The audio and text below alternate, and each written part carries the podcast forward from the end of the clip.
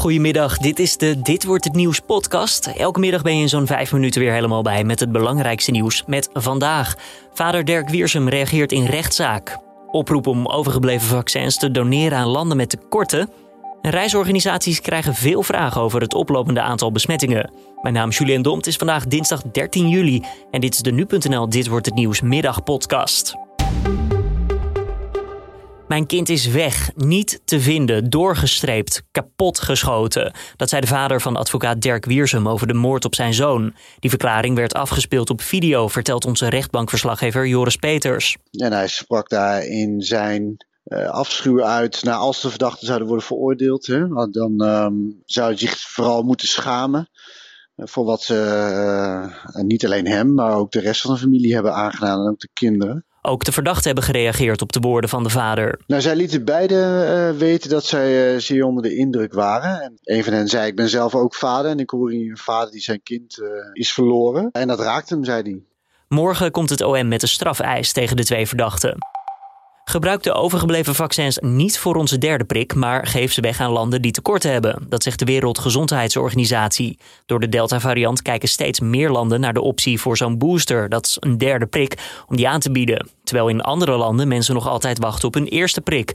En dat vindt de WHO gevaarlijk. High-income countries who are vaccinating their population significantly are starting to see COVID-19 pandemic as if it's not their problem. That is dangerous. Ze willen dat rijke landen meer vaccins doneren aan het COVAX-programma. Dat moet ervoor zorgen dat arme landen ook toegang krijgen tot de vaccins. Veel vragen bij reisorganisaties door het stijging van het aantal coronabesmettingen. In grote delen van Europa lopen de besmettingen op. Dus wat doe je dan met je daarheen geplande vakantie? Nou, de klantenservice van reisorganisaties waren al druk met vragen over PCR-testen. Maar er komen alleen maar meer vragen bij, vertelt Sunweb. Maar de afgelopen dagen zijn er ook veel vragen binnengekomen over wat als Nederland rood gaat kleuren. Uh, gaat mijn vakantie nog door? Moet ik in quarantaine? Krijg ik dan mijn geld terug? Ja, dat soort vragen moet je denken. Verschillende Europese landen scherpen hun coronamaatregelen voor toeristen weer aan vanwege de oplopende besmettingen.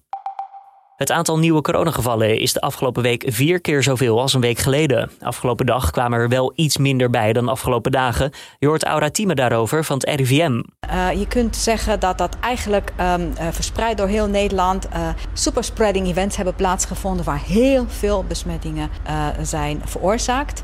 En ja, die, die dragen nu dus bij aan, aan het hoge aantal meldingen die we hebben. Het gaat vooral om tieners en twintigers, maar het aantal gevallen onder dertigers, veertigers en vijftigers begint ook op te lopen.